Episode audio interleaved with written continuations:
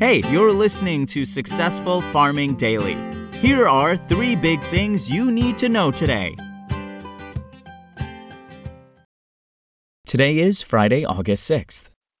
Our first big thing is, soybeans and wheat were higher in overnight trading amid signs of demand for U S supplies and weather concerns in the northern plains. Exporters on Thursday reported sales of one hundred thirty-two thousand metric tons of soybeans to unnamed buyers, the U S Department of Agriculture said. The sales were for delivery in the twenty twenty-one through twenty twenty-two marketing year that starts on September first. On the weather front, drought spread in the Dakotas in the week through August third, according to the U S Drought Monitor. In North Dakota, the biggest producer of spring wheat, almost fourteen percent of the state is seeing exceptional drought conditions, the worst possible rating, the monitor said in a report released yesterday. That's up from ten percent a week earlier. Just over forty-six percent of North Dakota was suffering from extreme drought, up from forty-two percent the previous week, the monitor said. twenty percent of South Dakota, meanwhile, is seeing extreme drought, the second worst possible rating, up from eighteen percent a week earlier, the drought monitor said. Little or no rain has fallen in much of North Dakota and northern Minnesota in the past two weeks. Only ten percent of the U S spring wheat crop was in good or excellent condition as of Sunday, and while that's up from nine percent a week earlier, it's down from seventy-three percent at the same time last year, the U S D A said earlier this week. In North Dakota, twelve percent earned top ratings, up from eleven percent the previous week, but down from the sixty-eight percent that were rated good or excellent at this point in twenty twenty, the agency said. Soybean futures for November delivery rose five and three quarter cents to thirteen dollars thirty-four and a quarter cents a bushel overnight on the Chicago Board of Trade.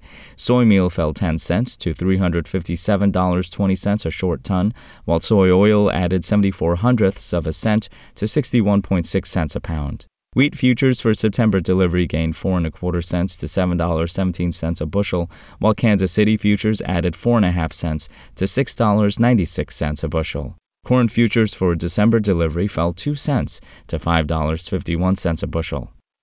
Next up, export sales of wheat dropped week to week while corn and soybean sales shifted from net losses, according to the U S D A.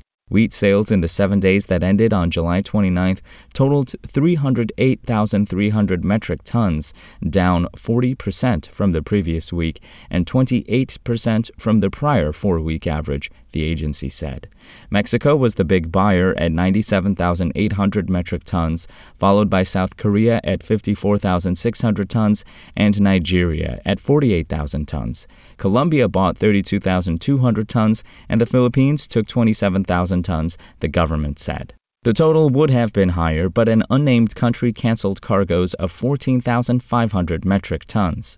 Corn sales to overseas buyers were reported at sixty-eight thousand two hundred metric tons, shifting from a net loss of one hundred fifteen thousand two hundred thirty-one tons the previous week, the U S D A said. Mexico bought two hundred five thousand four hundred metric tons, Canada took sixty-five thousand two hundred tons, Japan purchased thirty-one thousand six hundred tons, Guatemala was in for twenty-two thousand tons, and Taiwan took thirty-five hundred tons. China nixed shipments of one hundred twelve thousand five hundred tons. An unnamed country canceled cargoes of forty-seven thousand one hundred tons. Nicaragua canceled shipments totaling forty-six thousand nine hundred tons. Costa Rica canceled orders for thirty thousand one hundred tons. And Panama nixed twenty thousand seven hundred in previous orders, the agency said. For the twenty twenty-one through twenty twenty-two marketing year that starts on September first, corn sales totaled eight hundred thirty thousand two hundred metric tons. Exports for the week through July twenty-ninth were reported at one point four one million metric tons, up four percent week to week. Soybean sales to offshore buyers last week netted eleven thousand four hundred metric tons, after last week recording a net reduction of seventy-nine thousand two hundred seventy-six tons, the government said. Vietnam purchased thirty-seven thousand two hundred metric tons, Indonesia was in for twenty-eight thousand seven hundred tons, Venezuela bought ten thousand tons, Colombia took seven thousand tons, and Malaysia bought six thousand seven hundred tons. The net amount would have been higher, but unknown destinations canceled cargoes for fifty-one thousand metric tons, and China nixed shipments of forty-one thousand tons, the department said. Sales for delivery in the twenty twenty-one through twenty twenty-two marketing year came in at four hundred twenty-four thousand eight hundred metric tons. Exports for the week totaled two hundred fifteen thousand six hundred metric tons, down twelve percent from the previous week, the U S D A said in its report.